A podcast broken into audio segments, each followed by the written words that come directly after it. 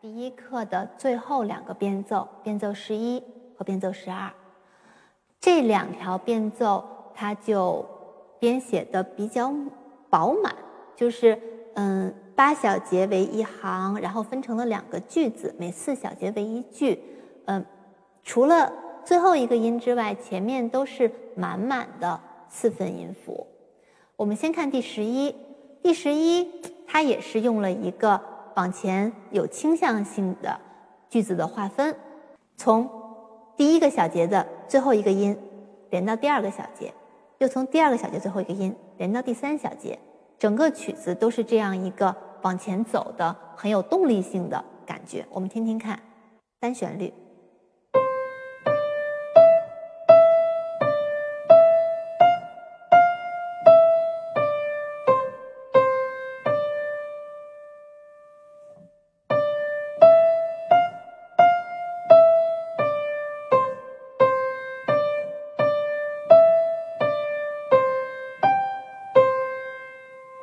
有往前推动的，有很明亮的感觉，嗯，要把每个音都弹清楚。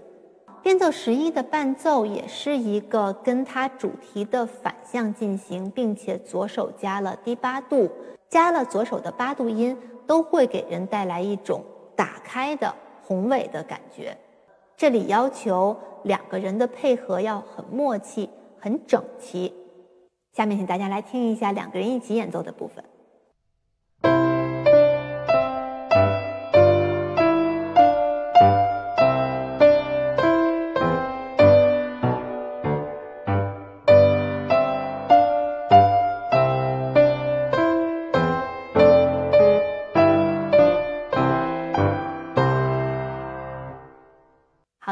我们变奏十一也演奏完了。嗯，我的学生们都非常喜欢把自己的部分弹熟了之后和老师一起合作，会觉得比他自己弹要好听很多。我觉得，嗯，通过弹这些两个人一起合作的部分，也是很好的让学生更加喜欢音乐的一个办法。变奏十二，嗯，其实比较稳定，它也是两个句子，每四小节为一句。然后前面的音乐有它自己的一定规律，嗯，是一个很流畅的音乐线条。这是第一课的最后一条练习，我先给大家弹一下单手的部分。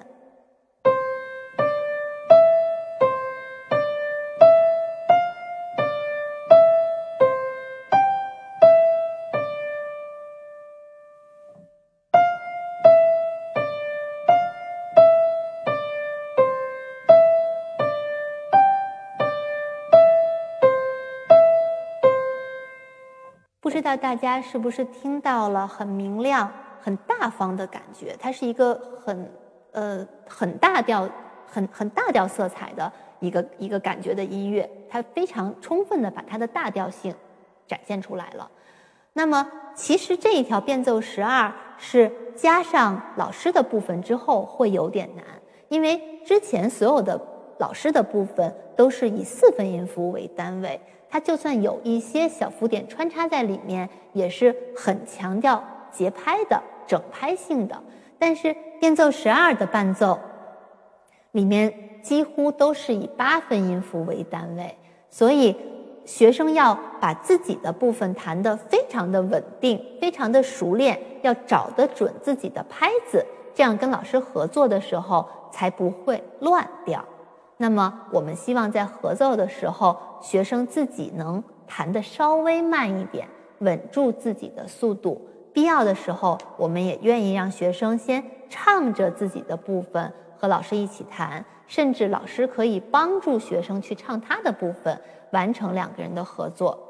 老师的节奏更加丰富之后，会使整个的音乐肢体都丰满起来，是一个非常好听的小旋律。大家可以一起来听一下。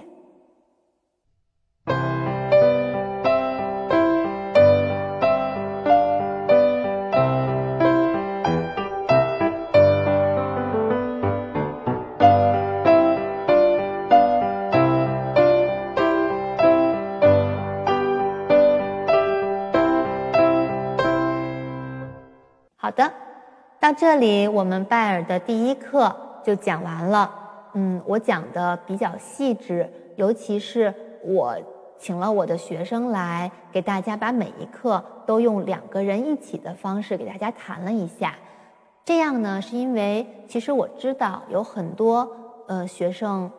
老师都没有帮助学生谈他们自己的部分，把重心放在了教学生谈学生的部分这上面。嗯，这样可能会使课的进度稍微快一点。不过，我觉得在这种学生刚刚接触音乐的时候，充分调动起学生对音乐的热爱是非常必要、非常关键的。要让学生觉得，哎，音乐非常的好听，非常的吸引他，他自己有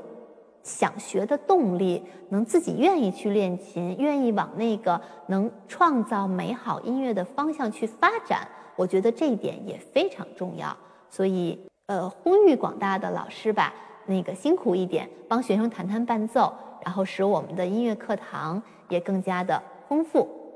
那么，今天的课程就到这里。